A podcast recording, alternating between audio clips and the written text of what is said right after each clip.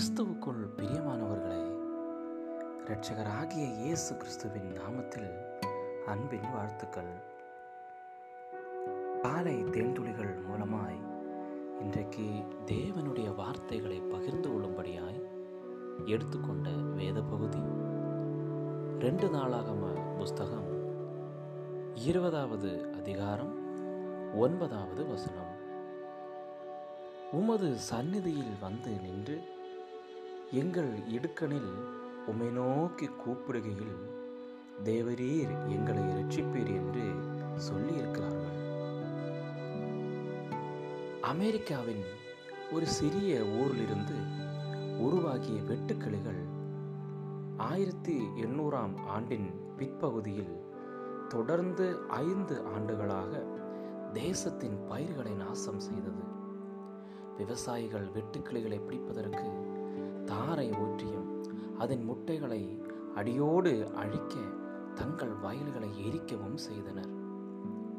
பஞ்சத்தின் கோர பிடியில் சிக்கி தவித்த மக்கள் தேவனுடைய உதவியை நாடும் பொருட்டு மாநிலம் தழுவிய ஜெப நாளை ஒழுங்கு செய்ய தீர்மானித்தனர். ஏப்ரல் மாதம் இருபத்தி ஆறாம் தேதி ஜெப நாளாக அந்த தேசத்தின் ஜனாதிபதி அறிவித்தார். எல்லோரும் சேர்ந்து ஜெபித்த பின் தட்ப வெப்பநிலை சீராக முட்டைகளிலிருந்து வெட்டுக்கிளிகள் மீண்டும் உயிர் பெற துவங்கியது.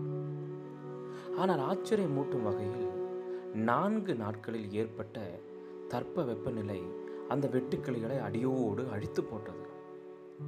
மக்கள் மீண்டும் சோளம், கோதுமை போன்ற தானியங்களை அறுவடை செய்ய சந்தோஷத்தோடு துவங்கினர். யோசபாத் ராஜாவின் நாட்களில் மக்களை பாதுகாத்ததற்கு ஜெபமே ஆதாரமாய் இருந்தது.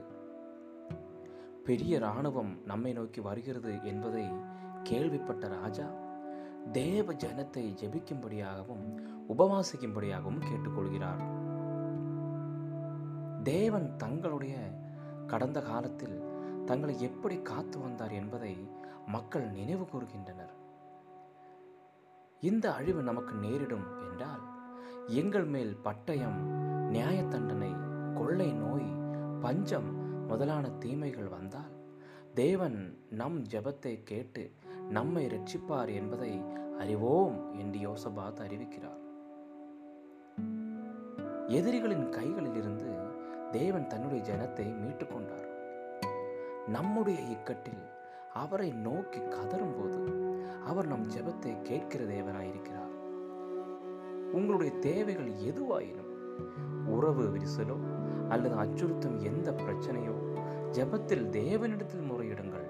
அவரால் கூடாத காரியம் ஒன்றுமில்லை. உங்களுடைய ஜெபத்திற்கு தேவன் எவ்வாறு பதில் கொடுக்கிறார்? உங்களுடைய வாழ்க்கையில் எந்த பிரச்சனையை இன்று தேவனிடத்தில் முறையிட விரும்புகிறீர்கள்? ஜெபிக்கலாம். அன்புள்ள பரலோக தகப்பனே, நீரே உலகத்தையும் அதில் உள்ளவைகளையும் உண்டாக்கிய தெய்வம். சூழ்நிலையை மாற்றி நீர் நேசிக்கிற உம்முடைய ஜனத்தை மீட்டுக் கொள்ளும்படியாய் கிருபையாய் இறங்கி அருளும். இயேசு கிறிஸ்துவின் நாமத்தில் ஜெபிக்கிறேன் எங்கள் ஜீவனோட நல்ல பிதாவே. ஆமென். ஆமென். God bless you all.